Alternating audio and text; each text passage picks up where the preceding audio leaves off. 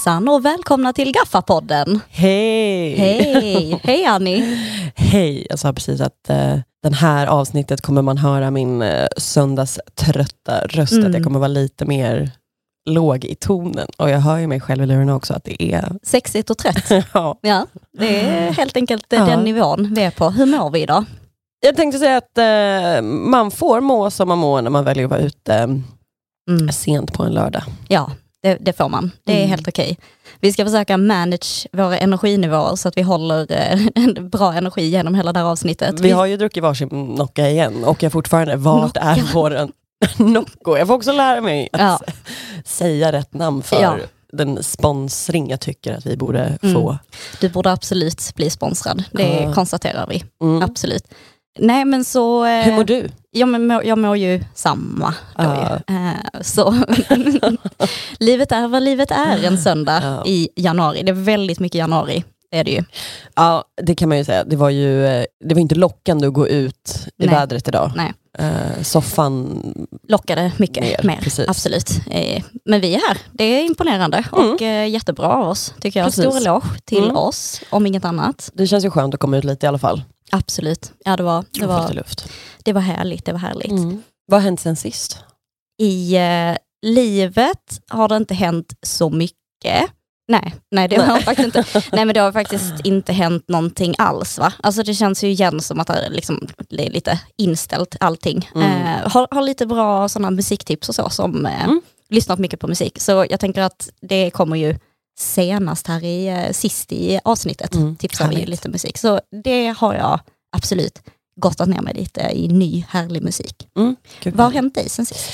Nej men jag skulle väl kunna exakt eh, konstatera detsamma. Vi har ju mycket intressant att prata om idag. Mm, det har vi. Eh, när det kommer som du säger med musiktips men Mm. också att eh, vi har lite andra ämnen att prata om. Mm. Eh, Ja, det, det har vi ju. För att vi har ju båda två sett en dokumentär som Mm. kommer ligga lite till grund för eh, det vi ska prata om idag. Mm. Eh, och då är det ju en dokumentär som heter Look Away eh, som finns på TV4 Play. precis. Har vi sett den på. Mm. Och eh, vill du beskriva vad den handlar om? Bara lite grann. I, alltså, kort och gott så handlar det om groupies på 70-talet. Ja. Eh, det är, eh, nu får du rätta mig om jag säger fel, tre, fyra kvinnor de Mm. intervjuar. Ja, på ett ungefär. Eh, mm. Precis. Som beskriver en relation de har haft med diverse musiker Mm, eh, under 70-talet. precis. Och eh, att de var ju främst väldigt unga och blev ju utnyttjade. Mm, exakt. Och berättar varsin historia, vad som hände och Mm. att eh, en av kvinnorna kom ju ut nu på liksom, senare år, Mm, när hon var gammal, Ja. och berättade att det här har varit min största hemlighet i livet. exakt. Eh, mina barn vet inte om det, det är Mm. ingen som vet om det, tills att media gick ut med det. exakt. Då För- fick, blev hon ju tvingad att berätta om Ja. sin tonårsupplevelse som också var ganska mörk. Mm, otroligt mörk. Alltså det är verkligt hårresande. Precis, och det som, jag skulle inte säga att det är nytt egentligen, liksom att det kommer fram, för att Nej. det har varit så out in the open. Det finns ju liksom låttexter om det och så vidare. och Så vidare. Så att det har ju ändå varit liksom ute i ljuset på något sätt. Men det, det verkligt hårresande är ju då att de här unga fansen eh, som liksom också blir ihop med eh, sina idoler eh, är så otroligt unga, i tonåringar. Och man Eh. har ju inte, alltså ett, den utvecklande hjärnan för Nej. det, och vilket två blir att man inte har någon kompass för vad som är rätt Mm. och fel. Och dessutom då att maktdynamiken såklart liksom Mm. är helt skev eftersom att det dessutom är då idol och fan. Exakt. Eh, så förutom att, att det då finns en maktobalans i ålder så är det också en stor maktobalans i då, ja, alltså idolen, guden och eh, den Mm. precis. dyrkande. Eh, Vilket man gör exakt alltså, vad den personen säger, Mm. så gör man det utan att ifrågasätta. exakt. För jag menar, nu har jag ju varken, jag, jag tror inte varken du eller jag har varit i en sån position i livet där vi har sett upp till någon att man gör vad som helst, Nej, vad den skulle säga till en att göra. jag har aldrig träffat någon av mina idoler riktigt heller. Så man, vet inte, man vet ju inte vad som skulle hänt om man hade gjort det. Nej, såklart. Men, men jag menar att det blir ju ett, ett, ett gudsdyrkande Mm. eh, och nästan farligt, skulle jag säga. Eller farligt, men just det blir ju farligt. Alltså absolut, det, i, någonting i den dynamiken är ju liksom livsfarlig. Alltså om man, jag tänker på just den kvinnan som det byggs ett case kring, som är väldigt stark, det är ju en kvinna som heter Julia Holcomb. Och precis som du säger så, hon var ihop med Aerosmiths sångare. Steven Tyler. Steven Tyler. Och blev outad i media, kanske man eh, kan säga att ordet är, eh, som hennes teenage, eller hans teenage lover. Eh, och då var det ju någonting som hennes familj inte kände till, precis som du säger. Och det är ju därför hon måste komma ut och berätta sin historia då. Mm. Men den historien innehåller ju alltså saker som att hon blev tvingad till att göra en abort. Han, eh, ja precis, han adopterad. Blev, men, eller, eller han hon, blev hennes vårdnadshavare. Precis, ja. uh, så hon hade ju ingen makt i varken ekonomi Nej. eller vart hon skulle befinna sig eller vart hon skulle vara. Nej och det tänker jag... Och vad hon skulle göra med sin kropp och det här barnet då. Precis. Eh, just eftersom att eh, det satte käppar i hjulet för att jag tror att de försökte få till ett, ett äktenskap men det sades nej i familjen, att, eh, ja, precis, hans, hans familj. Mm. Hans eh, mormor var väl mm. Eh, som hade det slutgiltiga eh, svaret ja. som var nej och då ville hon inte ge bort sin ring. Nej. Och han hade ju stor respekt för sin pappa mm. och familj ja. under den tiden. Och utan äktenskapet så kunde hon ju inte heller föda hans barn eftersom att det ju nej. hade varit olagligt. Alltså då hade ju situationen verkligen sett ut så att han hade ju haft sex då med sin skyddsling, alltså sin... Och i tanke med att eh, det är så mycket olika lagar beroende på vilken stat du är i mm. USA så ja. var hon tvungen att gifta sig. Exakt. Så att till slut fick väl advokaterna gå in och mm. säga att eh, hon får göra en abort och ni mm. får göra slut för att ditt liv ska fortsätta vara ett ja. rockstjärneliv. Exakt. Um, Som väldigt sen och traumatisk eh, precis. abort dessutom. Och sen var det ju tack och hej och jag kan ju mm. tänka att bara bli lämnad, att leva ett liv med sin idol och mm. tro att man har en framtid tillsammans. Ja. Och, och vara så ung. Och sen så försvinner hela den mm. visionen och den man tror älskade en. Ja, det, det, spelar ingen roll vem det skulle vara, men jag tänker just den här idol, mm. Ja, exakt. Som så, bara tas bort ur sammanhanget och dessutom då, ja, alltså men hela... Som en dröm. Ja, och eh, alltså som sagt att hela liksom bara verkligheten rämnar ju, alltså allting som hon hade mm. byggt sitt liv kring försvann ju.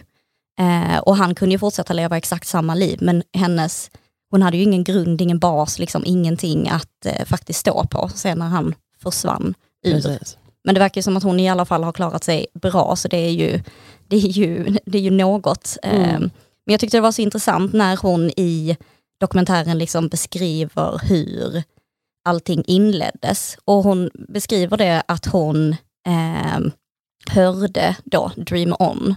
Och vilket är ju en jättebra låt. En alltså... jättebra låt, det ska den absolut ha. Det är en banger. Mm. Det, det... Men förrän jag såg den här dokumentären har inte jag reflekterat över, alltså, över texter Nej. på det sättet alls. Inte jag heller. Och det, det var spännande också för att jag gick in och började titta lite på så problematiska texter och många av dem är ju verkligen in your face, bara det att man har aldrig tänkt på orden man sjunger till Nej. de låtarna. Så Precis. det är jättespännande. Men då beskriver ju i alla fall den här Julia Holcomb att det som tog henne, det var liksom att hon var ung och kristen och så sjunger han ju raden Maybe tomorrow the good Lord will take you away och sådär. Hon blev mm. väldigt tagen av någon typ av livsbejakande mm. eh, gudstro eller sådär eh, och blev ju intresserad av honom. Och sen, om jag minns rätt nu, mycket av det här hamnade ju alltså, kring att eh, hon fick några kompisar som var typ i groupies-svängen va? Precis, de introducerade henne mm. till det och så gick de till något liknande Röda Korset och skulle köpa en outfit för mm. de, eh, Steven Tyler mm. eller Aerosmith skulle spela, mm. minns, jag minns inte vilken stad, någonstans i USA mm. den kväll eller veckan och köpte lite second hand-plagg. Mm. Och det var väl um, någon form av lättklädda, färgglada 70-talskläder. Och så fick hon komma in och träffa honom och de pratade och de mm. gick till någon diner och pratade mm. klockan tre på natten och klickade. Ja. Sen var de ett par. Ett ja, inofficiellt par. Ja, exakt. Uh. Och han, hon fick följa med och blev flygen till Seattle på den spelningen dagen efter och liksom sen var allt igång. Och då var hon ju då 16 och Steven Tyler var 26. Precis. Så i USA olagligt, i Sverige hade det ju inte varit konkret nej. olagligt. Nej, men, nej, nej, eh, precis. Du men, är ju byxmyndig, ja. men det, och jag vet ju inte liksom skillnaden med, liksom, det är ju två olika kulturer mm, också mm, och jag absolut. tror att man hade kunnat diskutera det på ett annat sätt i Sverige. Mm. Det hade inte varit lika vanligt Nej. heller kanske. Nej, eller men, det, ja, svårt, att, svårt att säga men jag tänker på alltså, till exempel den backlashen Lorentz fick när det kom Mm. ut. Alltså, när sådana saker väl dyker upp så det diskuteras ju och det tas väldigt tydligt ställning i vad man känner inför ett sånt. Eh, Men det som jag kan tycka är upprörande, det, det dis diskuteras ju för stunden. Men Mm. när görs det någonting åt det? Alltså den här, det som hände med Lawrence till exempel, det, det är ju inte lika aktuellt idag heller. Och så, Nej. så, mycket man inte pratat om det och det gäller ju liksom från tillbaka i historien också. Det är ju som Mm. att man har accepterat det här. Mm. Och att, jag skulle säga musikbranschen, vilket de nämner i dokumentären också, och flertal andra dokumentärer är ju Mm. riktigt mörk. Ja. Det ju, folk blundar ju för saker som händer bakom stängda dörrar.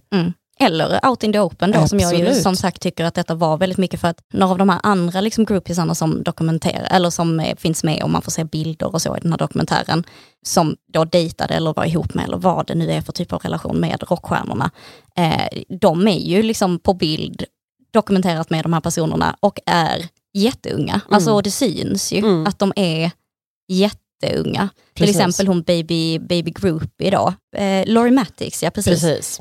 som ju ser extremt ung ut. Och var ihop med Jimmy Page va? I eh, Exakt. Eh, Led Zeppelin. precis. Och eh, gitarristen där. Jag tror att hon var 14, nu, nu får säkert du eller någon Mm. annan eh, Mm. rätta mig här, men jag har för mig att jag läste att hon, hon började liksom få, få liksom komma in i det här grupp, eh, groupies-sammanhanget när Mm. hon var 14, men det var tills hon var 15-16 Mm. hon blev introducerad för exempelvis David Bowie. Mm.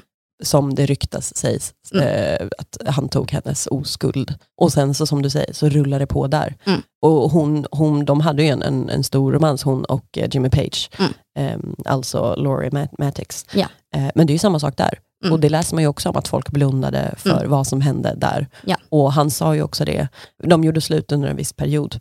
Mm. Men han sa så här, du, du kommer komma tillbaka till mig. Jag kommer se till Mm. att du kommer komma tillbaka till mig. Mm. Vilket exakt hände. Mm. För då eh, hans management bokstavligt talat drog tillbaka henne till ett rum där han satt Mm. konstaterade att, jag sa ju det, Och en sån grej som ung tjej är ju helt omöjlig att värja sig emot. du blir maktlös. Ja, och dessutom tror jag att det kan feltolkas som kärlek fast att det liksom är ett totalt alltså, maktutövande. Mm. Att tvinga tillbaka någon Ja. till en situation de inte vill vara i. Men jag tror att det kan feltolkas som kärlek och speciellt om man är ganska ung tjej och då dessutom att lägga in igen idol och fan liksom dynamiken Precis. i mixen. Det tyckte jag var intressant också om man ska tillbaka till den här Julia Holcomb för att hon blir ju intervjuad väldigt mycket och har klara tankar om vad, det, vad som hände. Hon beskriver ju själv att till en början så blev hon ju väldigt tagen av situationen, att det kändes som att allt var möjligt, att de stod nästan som över lagen, eh, Mm. över alla regler, över lagen och Mm. liksom, Och det kan Eh. man ju förstå när alkohol och droger serveras i Mm. mängder precis. och det är ingen som kommer sätta dit den. Och det är exakt det som hon sen kommenterar också att efter ett tag så blev det ju eh, att just det här med att det fanns droger och alkohol runt hela tiden och liksom en väldigt osäker situation. De har också klippt in en del i dokumentären från en intervju som Steven Tyler gjorde där han får frågan om eh, hur han liksom ska kunna fortsätta, eh, vad som motiverar honom till att fortsätta skriva då de här låtarna och Mm. vara på scen och framföra dem. Och då så säger han att hans motivation är drugs, women and my piano. Mm. Så vilken, vilken verkligen Vilken hedersperson. livsfilosofi. Ja, verkligen. Ja. Nej, men jag har ju fastnat väldigt mycket i alla fall alltså, av att titta på detta kring tanken just alltså dynamiken då, fans och idoler. Och vad, vad det egentligen är att vara ett fan. Har du, har du varit ett stort fan till något någon gång? Mm, jag har ju suttit och tänkt på det här Mm. och jag tror aldrig att jag har varit att jag har liksom ett, ett sånt fan där jag liksom ser upp till, alltså så att det blir den där gudaliknande Mm. känslan. Att Nej. jag står längst fram på konserten och Mm. hyperventilerar av Mm. gråt. Nej. Eller att jag skulle kunna göra vad som helst för Mm. den här personen. Så, och det tycker jag på ett sätt är ju lite tråkigt att man inte har Mm. liksom fått, fått eh, gjort den processen Mm. eh, av att dyrka någon. Mm. Sen har man ju såklart varit ett fan till väldigt många och blivit insnöade. Mm.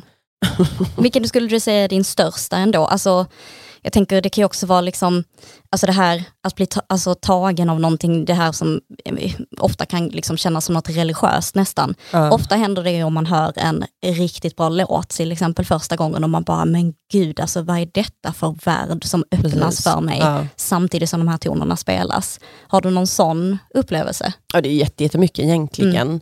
Mm. Ehm, och, och Det kan jag nog inte säga på rak arm nu heller. Mm. Men jag har ju liksom ett minne av att jag exempelvis, alltså som, som jag har nämnt i tidigare podd, att Mm. min syster introducerade mig för väldigt mycket musik. Mm, mm, Eh, och Mando Diao var ju ett sånt, liksom, som, alltså, när jag kanske var 12 bast, där jag Mm. fick liksom så här, börja tänka på Mm. att, alltså, att de, de blev såna, eh, jag sätter dem på en sån stor pe- pedestal. Ja. Och jag Mm. ville träffa dem. Och jag, jag, kunde, jag började liksom lyssna på texterna och Mm. lyssna på ett helt annat sätt. mm, Och det utformades ju i såklart andra genrer och andra Mm. alltså, artister och, och så. Men Just det där att snöa in och nörda ner sig liksom på en annan nivå eh, Precis. fick du där. Sen hade jag ju också Brandsta City Släckers när jag var liten det. också. Det får man ju aldrig glömma. Att där var nog, där, och då tvingade min eh, mamma och min syster att se dem på Allsång på Skansen. Ja. Åh, så jäkla mysigt. Och det känns så tråkigt att ha haft en sån, alltså jättekul. Men varför var jag ett sånt konstigt barn som blev kär i gamla gubbar? Det är ju motsatt. Ah, var jag deras groupies? Ja. I don't know. Du var Brandsta City Slickers enda groupie. Varför? Åh, Daddy nej. issues. Ah, Nej, det är också så, här, så jävla trist att inte ha något så här coolt band. Nej, det var Brandsta. City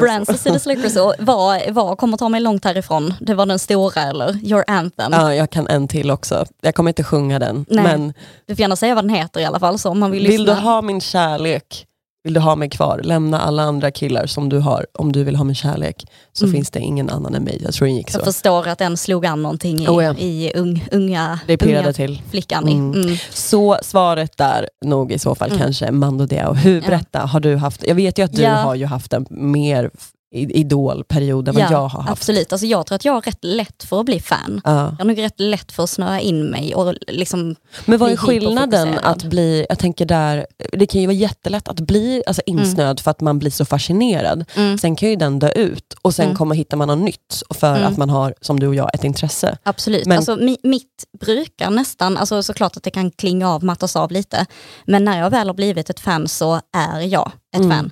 Då, det släpper liksom inte utan det har slagit an någonting så även om det kanske är mer att jag är nostalgisk än faktiskt eh, uppe i det, liksom på ett aktuellt sätt så blir jag ändå liksom fortsatt intresserad av dem som jag har varit intresserad av tidigare och Mm. länge. Mm. Ehm, en av mina första stora var ju eh, Skip the Feet som jag pratat om innan Mm. och Ronnie Radke då som är sångare och ehm, nu i Falling in Reverse, liksom hela egentligen skaparen bakom eh, låtsnickare och ehm, Mm. ja, bara har byggt hela det bandet egentligen i, i, i sitt huvud. Alltså han bestämde vad de skulle ha på sig, hur de skulle se ut och liksom, Precis. ja, skaparen av eh, bandet. Och då minns jag att jag blev liksom så insnöad och intresserad av den historien för att han åkte ju i fängelse och var ju med i en, eh, var inblandad i en eh, skjutning som resulterade att en person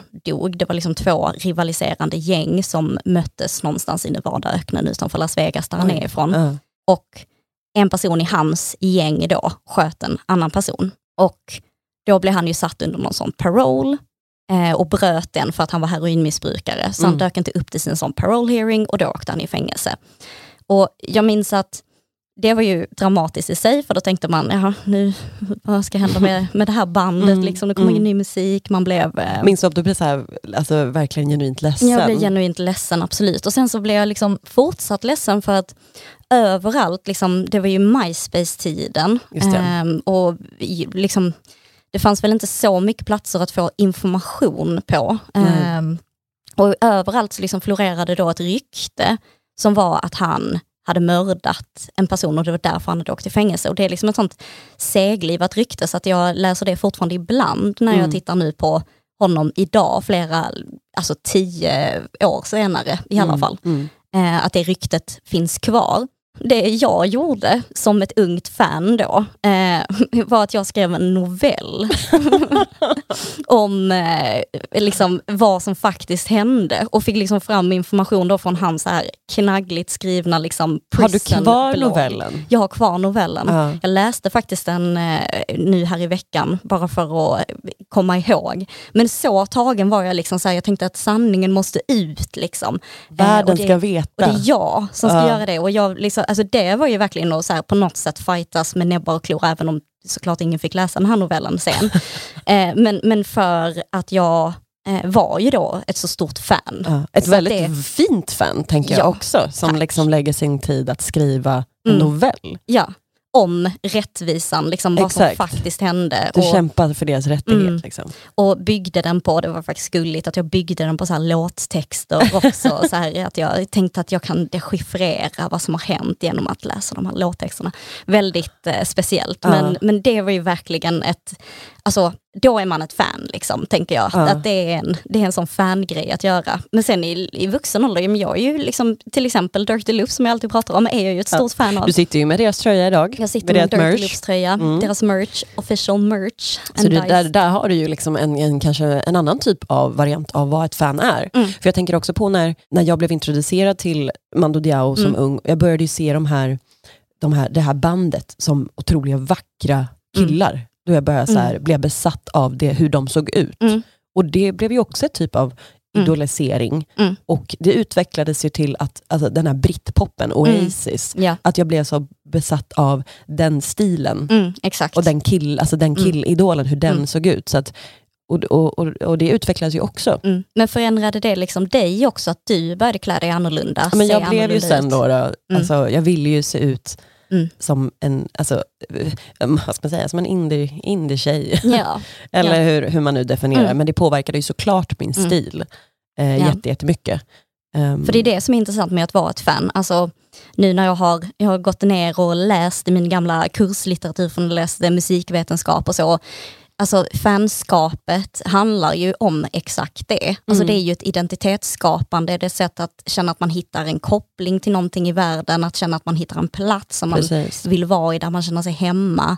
Det är ju liksom ett identitetsbygge man håller på med genom att bli ett fan av något och det tycker jag är väldigt fint. Alltså om man, Ja. om man ser det så. Det hade man ju kanske inte gjort på samma sätt idag heller. När man, alltså, visst, jag sitter ju och pratar om att jag får identitetskriser hej vilt varje Mm. vecka. Ja. Men jag hade ju inte bytt, alltså anpassat mig efter en, ett band eller en, en artist, hur den såg ut på det sättet som jag gjorde när jag var Mm, eh, tonåring Nej, och ville inte- ha liksom, den där britt-look-stilen. exakt, och jag är ju inte emo längre heller. Nej. Så Vad kul det- om vi ändå så hade anammat det i Alltså det- vuxen ålder. det tycker jag hade varit så fint. Alltså det, nästa gång får vi klä ut oss Ja. till våra ungdoms-jag kanske. Ja. eh, och bara gå in i den rollen. Men det är ju också, eh, till liksom diskussionen hör ju det, att, att vara ett fan är ju kanske mer intensivt när man är just ungdom, eftersom Mm. att det pågår ett alltså, större, Hormonellt eh, stim i kroppen. och liksom en, en större process överlag med att försöka hitta vem man är och sin plats i världen. Alltså Mm. bara genom att vara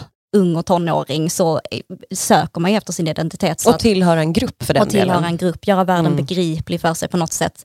Så att jag tror fanskapet är ju såklart har ju en annan tyngd när man är ung och som sagt att det kan då påverka en kanske i större utsträckning hur man ser ut. Mm. Men det finns ju absolut liksom fans nu som ser ut som Kiss. Alltså Mm. de här söta gubbfansen som har lyssnat på Kiss sen det var jättetrendigt och inne och aldrig har förändrat sin stil. De är Nej. fortfarande så, ser ut eh, som ett Kiss-fan. Ja, det är härligt. Och det är hjärtvärmande. Ja. Det älskar jag. Det tycker jag är så fint. Bara de har alltså, dedikerat hela sitt liv bara till att... Men det måste ju vara mycket vanligare i rockens värld, tänker jag, än kanske Mm. dansbandsvärlden, hur man liksom, eller Ja, det känns ju inte som att 80-tals den... eh, elektropoppen. Mm. Eller, alltså just att Alltså vara en syntare är man inte syn- längre. Nej, precis. Alltså, eh, det, det känns ju lite mer att det är, se, alltså, anamma rockstilen Mm. kommer vara tidlös gentemot om du är en, en syntare från 80-talet med Mm. färgglada puffärmar och hur det nu såg ut. Mm. Liksom.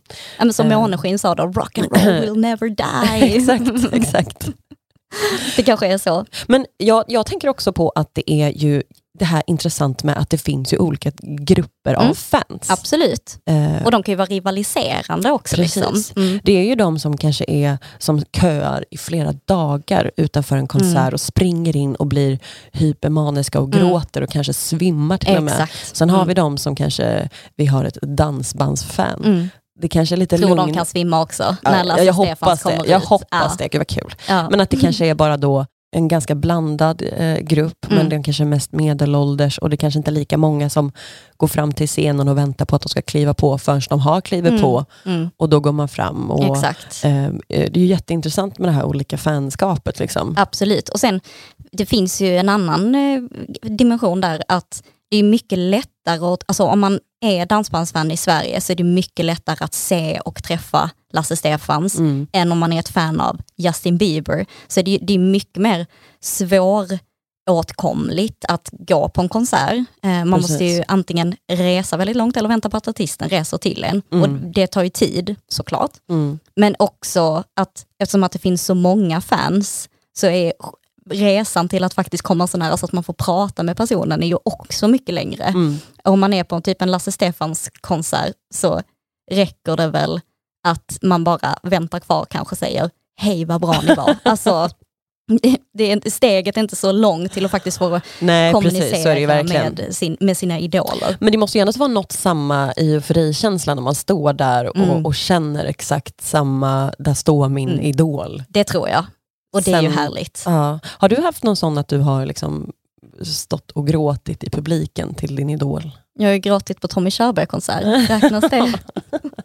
Ja det får du göra. Alltså, ja, det Ja. Jo, men absolut. Då var jag så nervös, då skulle han signera böcker emellan, eh, emellan eh, i pausen. Liksom. Mm. Skulle han stå framme och signera böcker, jag såg honom. Så jag satt, eh, kommer ihåg, på parkett, så att liksom tittade ner och så såg jag där satt han och folk gick fram och fick sina böcker signerade.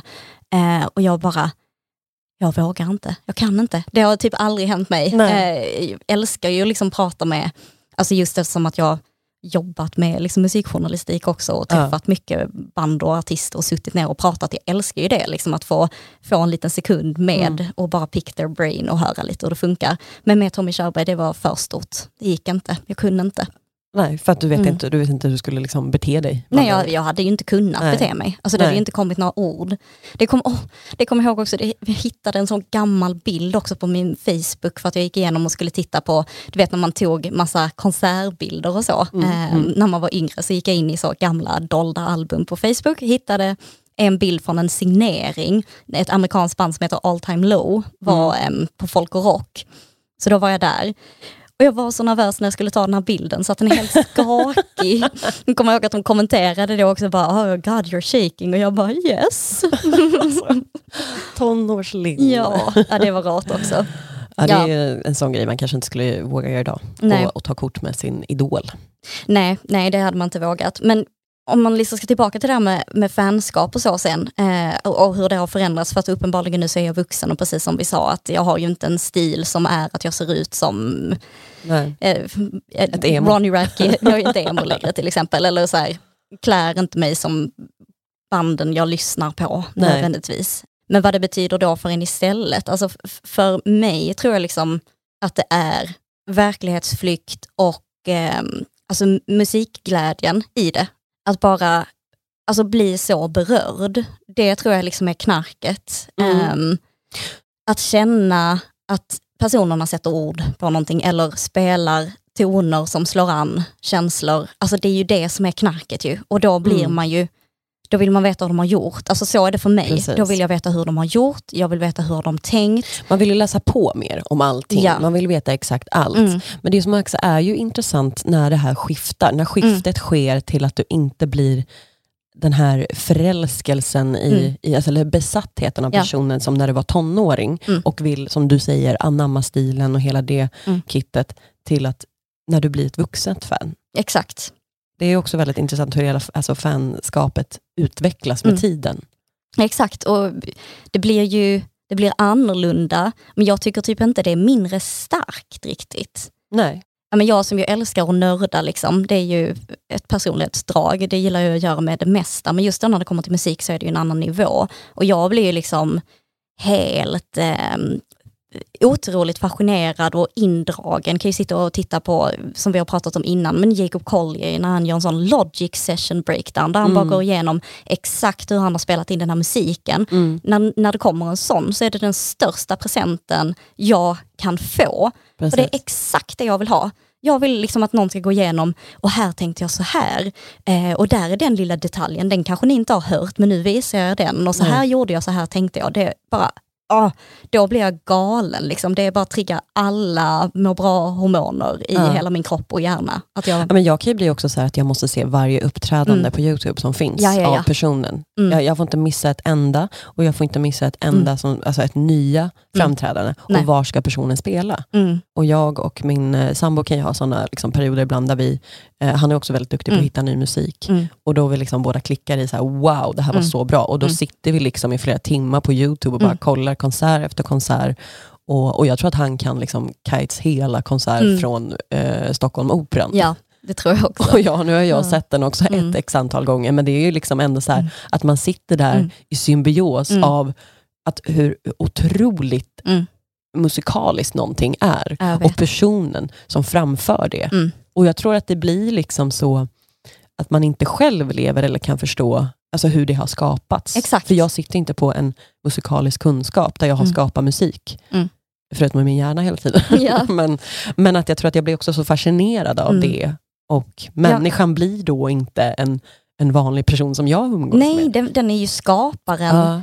av något. Alltså det, det är ju där, liksom där kvasireligionen i fanskapet kommer in. Att den är ju skaparen av något som är alltså, så viktigt för en. Kanske till och med alltså, en av de grundläggande grejerna som man den här musiken finns och jag älskar den så mycket och därför finns jag. Alltså lite Mm, att mm. man ibland kan känna att vad hade mitt liv varit utan det här verket? Eller, Precis, ja. eller bara så här, tack för att du gav mig den här Mm. låten, eller vad det nu är. Ja, men det, Kite är ju underbar. Alltså, ja, jag förstår eh, verkligen den fascina- fascinationen och Mm. Det finns ju också någonting i att, som du säger, dela det med någon annan. Alltså Mm. när det blir upphöjt till att det inte bara är jag som tycker detta är bra, utan nu sitter vi båda här i den här spända eh, Bubblan. typ. bubblan Ja. som bara... Och det är ju samma sak tycker jag, det här samma känsla av att gå på konsert. Mm. Att det är så här, du står med x antal människor Ja. som dyrkar exakt samma person, eller skapare, Mm. och låtar. Ja, stort. Och, och det blir ju också en, en viss typ av bubbla, Ja. men det blir ju väldigt speciellt. Mm. Och att man är så närvarande. Ja. Alltså det är ju det finaste med en konsert. Att när man är där, står och lyssnar, då är man bara där och står och lyssnar. Ja. Man kommer liksom inte iväg i, i huvudet till något annat, till vad man Det blir väldigt dagen efter, utan- religiöst nästan. Ja men det är ju det. Ja. Lite så väckelsemöteskänsla. Nu har jag aldrig varit på ett väckelsemöte, men eh, jag tror att det är så det känns. Ja, För, för mig är det så jag tänker att det är. det tror jag med. Om vi ska knyta ihop säcken lite med eh, alltså just den här dokumentären som vi har sett och fanskapet och så vidare.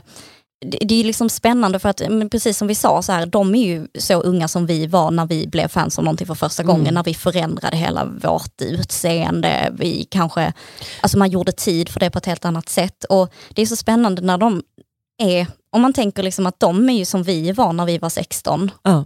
bara det att då de fick träffa de här världsstjärnorna som de hade satt på pedestal och blev uppmärksammade och blev liksom upptagna i deras värld och fick bli en del av det. Så jag förstår ju att de gjorde det, men man undrar ju vad lockelsen var från bandens sida.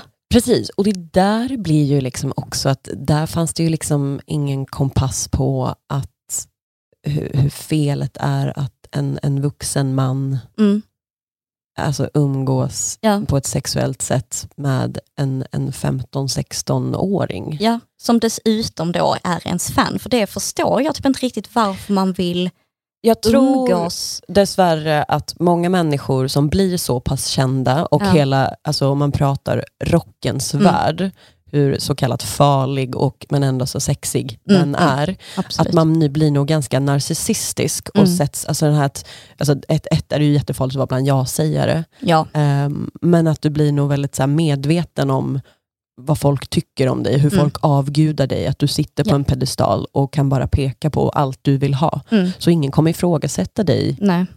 om du går in med den där tjejen i det Mm. rummet och dörren stängs. Men det måste ju vara något i det, att bli dyrkad, att bli Ja. upphöjd, som ja, att det slår slint där någonstans. Liksom.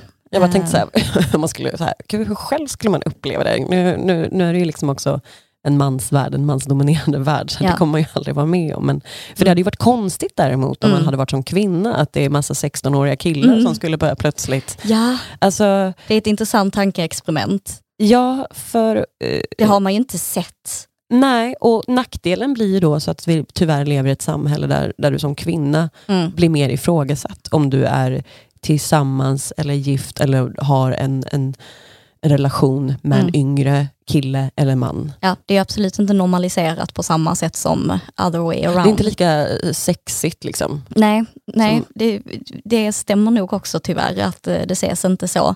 Och det är lite som vi har pratat om innan, att det är så här, som kvinna så, så är det ju liksom, du ska ju ständigt vara ung Mm.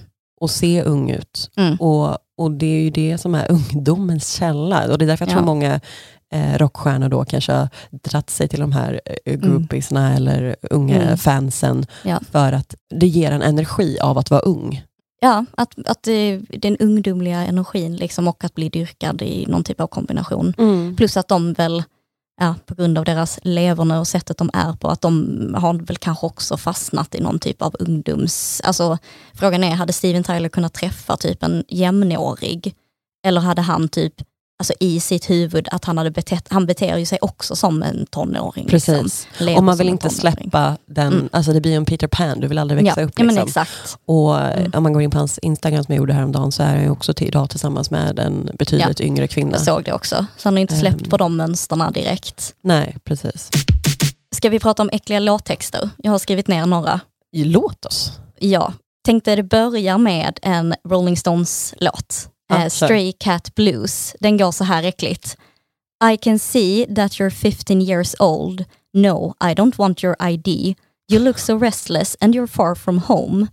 Eh, but it's no eh, hanging matter. It's no capital crime. Men det är så konstigt när man läser det här Jag vet. högt. Ja. Och bara... Och, bara så här, och det här är saker du har tänkt. Det är ju verkligen så här, ja, en och analys av din hjärna och hur den funkar. Ja, och sen att vara också så skamlös att man faktiskt skriver en låt om det. Men, och där är ju liksom svart på vitt. Han skiter i att hon var 15 år. ja. Och han behöver inte det i det. nej, nej, han kan skita i det. Okej, vi Mm. har en till, Kiss. Eh, Jag hade hoppats att du Christine hade sjungit det där. Eh, tyvärr, det blir, det blir nog ingen sång idag. Jag, jag har ju sjungit lite för det innan och du kunde inte ens gissa vad det var för låt Nej, för att det var så dåligt. Det hade jag önskat fått uh, spelats in. Men ja, så, kör Kiss. så det blir ingen sång, jag känner mig förnedrad nog. eh, she's been around but she's young and clean. I got to have her, can't live without her. Christine 16. Men sexigt. Ja, och då är det ju återigen det här, den oskulda tjej, kvinnan Mm. som är så attraktivt. Mm.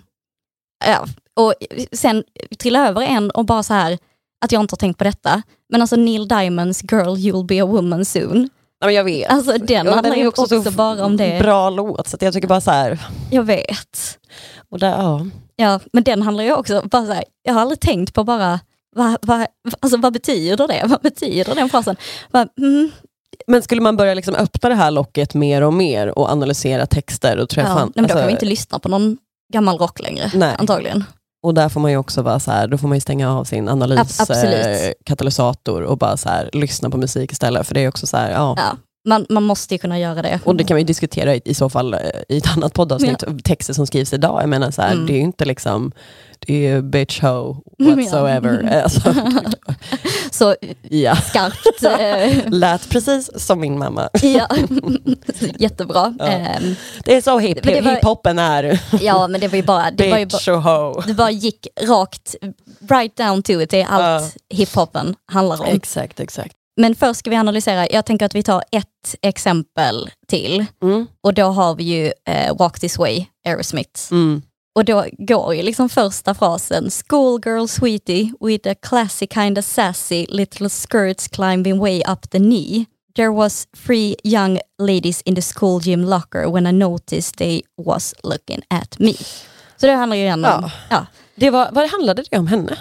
Ja, men mycket möjligt. Alltså, jag vet inte exakt om den handlade om henne, men den första låten han skrev till henne, så det insinuerar ju att han har skrivit fler, men det var ju eh, Seasons of Wither. Jag har inte kollat upp riktigt hur den texten går, men eh, det är säkert äckligt det också. Ja, och Ja. det här är ju så här, jag tror väldigt många, alltså man kan ju den här låten, man har ju Mm. hört den i sitt liv, man kan ju också sjunga med till Mm. den, men man, man vet ju inte vad man sitter och sjunger heller. Nej. Och det blir ju också normaliserande, att det är Ja. så här, Och precis, och det tänkte jag på, att finns det någonting i detta, detta kanske är jättelångsökt, men finns det någonting i detta att de var så öppna med sin sexuella attraktion till unga människor, att de till och med skrev låtar om det. Var det någon typ av grooming? ja, det kan det nog vara.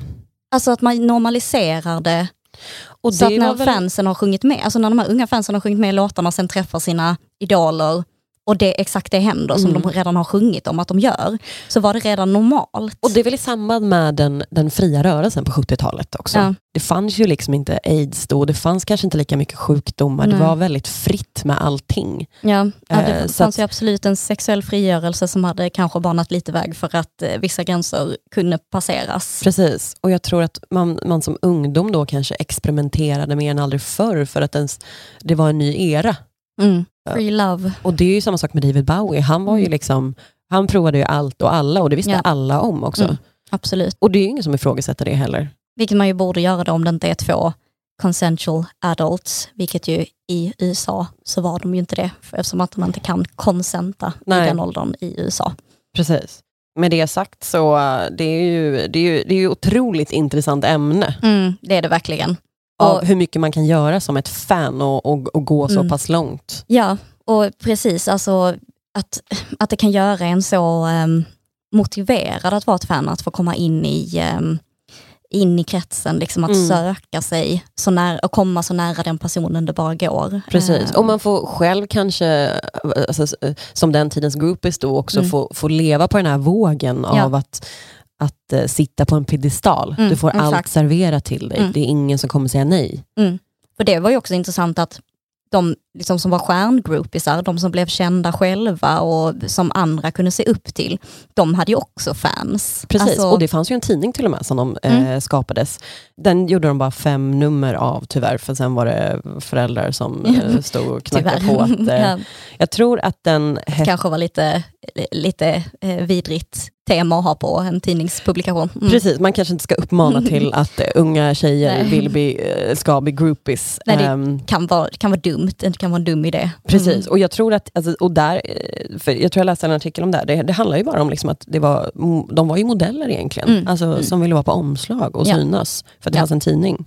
Ehm, Det är ju också en annan grej, alltså att så många kända modeller också var så jävla unga. Alltså de Mm. man typ ser upp till som är på sånt vågomslag och så bara tittar man hur gamla de är, ja då är de 17. Mm. Alltså, och ska vara så en förebild för att så här ska en kvinna se ut. Ja, skitsamma, det är en annan diskussion. ja. Det viktigaste av allt, Mm. det är att vara ung. Ah. ja. Stay young. Mm. Stay young, Ja. stay young ladies and gentlemen. Eller bara ladies, jag skojar. ja. Ja.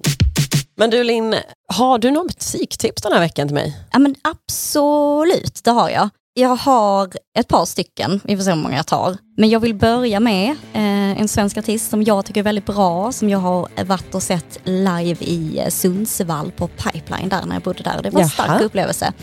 Nu har då han släppt nytt tillsammans med ett band Spännande. och det är Johan Arijoki och Malmfältens rockklubb. Låten heter Skicka på. Jag rockpojken hasslar Jag kan jaga forell Rackarinnor i bäcken Och jag har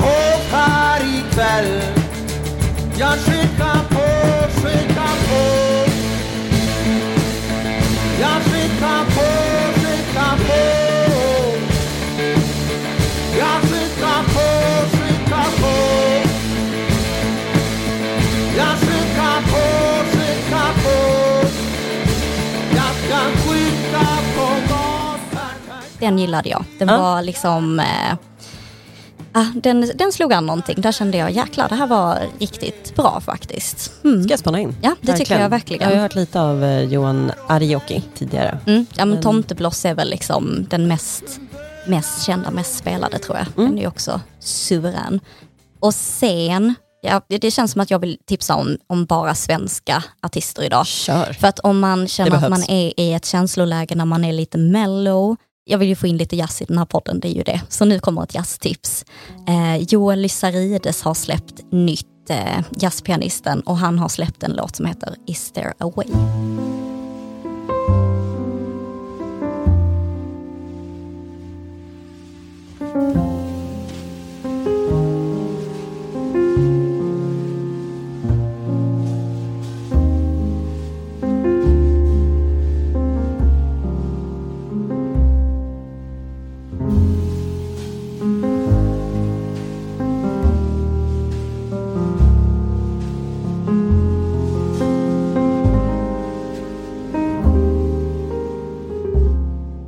Otroligt mysig så Ja, här ja. i ehm, januari. Den gråa januaridimman. Mm, ja, Det kan behövas bra, verkligen. eh, Väldigt bra ljudridå att ha Mm. runt sig. Har du några musiktips? Det har jag.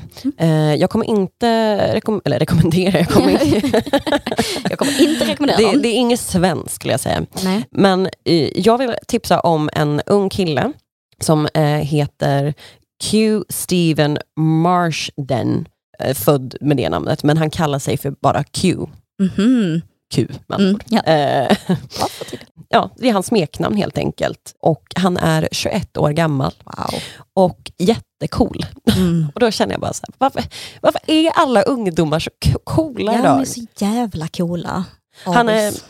En, ett, eh, han, vars föräldrar också är musiker, så är ju han också såklart ett, Mm. en väldigt duktig musiker. Mm. Eh, och låter väldigt mycket som en mix mellan Frank Ocean och Prince. Oh, Precis. Så han debuterade... hög. Ja, verkligen. Eh, och han debuterade 2018 med eh, ett album som heter Thoughts. Mm. Och eh, det är ett eh, ja, men väldigt spretigt tolvspårig eh, första skiva med lite akustisk R&B Mm. Tills han nu har släppt då, förra året, eh, 2021, ett album som heter The Shave Experiment. Mm. Och det är det jag vill tipsa om idag. Den låten kommer från det albumet. Också ett eh, 12-sidigt spår. Låten som jag vill tipsa om idag heter Take Me Where Your Heart Is.